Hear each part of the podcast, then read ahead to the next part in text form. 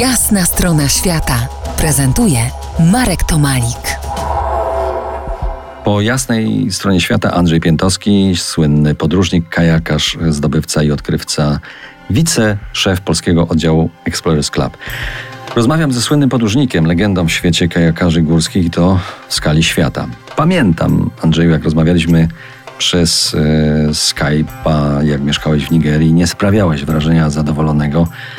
To chyba trudne miejsce do życia. Czy coś jednak w tym kraju Cię zaciekawiło? No w ten czas, w tym momencie, o którym wspomniałeś, y, ja już przechodziłem którąś tam z kolei malarię. Przeżyłem cztery, na szczęście są y, skuteczne leki.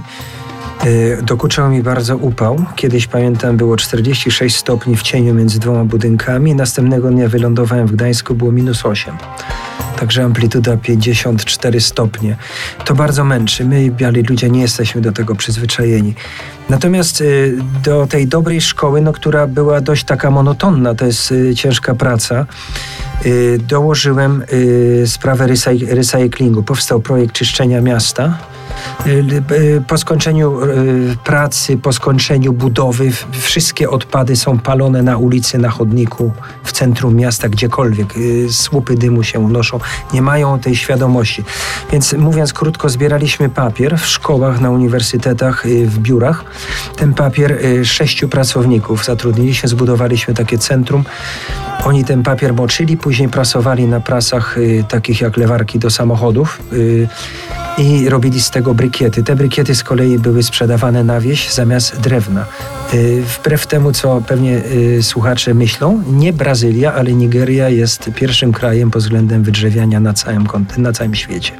Także tutaj chcieliśmy y, pomóc, ale też ja przez to poznałem, wszedłem głęboko w realia życia czarnoskórych mieszkańców Nigerii. Zmienimy temat. Jesteś od niedawna wiceszefem polskiego oddziału Explorers y, Club. Y, opowiedz słuchaczom, bo nie wszyscy tutaj, którzy nas słuchają, mm, są podróżnikami, czy interesują się, czy są w środowisku podróżniczym. Co to takiego Explorers Club i kto tam może się że tak powiem, znaleźć miejsce swoje. No, Express Club jest bardzo, bardzo ekskluzywnym klubem założonym w Nowym Jorku na Manhattanie w 1904 roku. Kto tam jest członkiem? No, są kosmonauci, są y, ludzie, którzy zeszli na dno rowu mariańskiego. Jest pani, y, pani Gudal, która się zajmuje y, gorylami. Y, no, plejada ludzi, którzy naprawdę pchnęli eksplorację Ziemi na nowe tory, tory zdobyli nowe, nowe tereny. Polski oddział powstał w 1999 roku i w tej chwili zrzesza około 40 osób. Y, celem jest właśnie propagacja eksploracji, nie tylko w jakichś egzotycznych krajach, ale i tutaj w Polsce. Jak się tam wchodzi, w skrócie trzeba mieć dwie osoby, członków klubu, którzy polecają.